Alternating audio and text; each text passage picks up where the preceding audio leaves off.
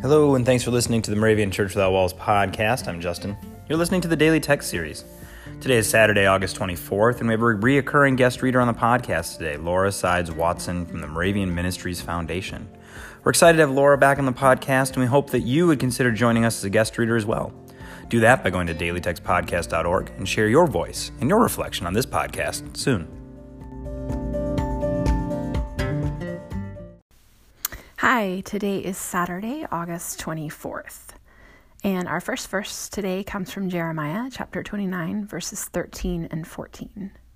If you seek me with all your heart, I will let you find me, says the Lord.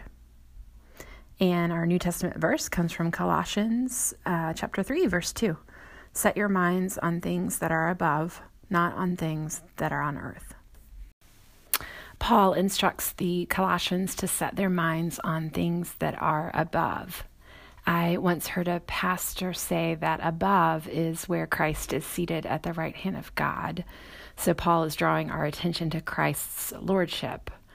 Um, when I read this verse, I think about what Christ would want me to focus on, what Christ's agenda would be instead of my own. And I wonder why I spend so much time weighed down by the silly material fleeting things of earth rather than who I am in Christ. So this verse invites me to look up then.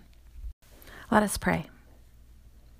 All knowing God, we search for you in the coming and going of the ocean tides, the passing years, and the shedding of tears.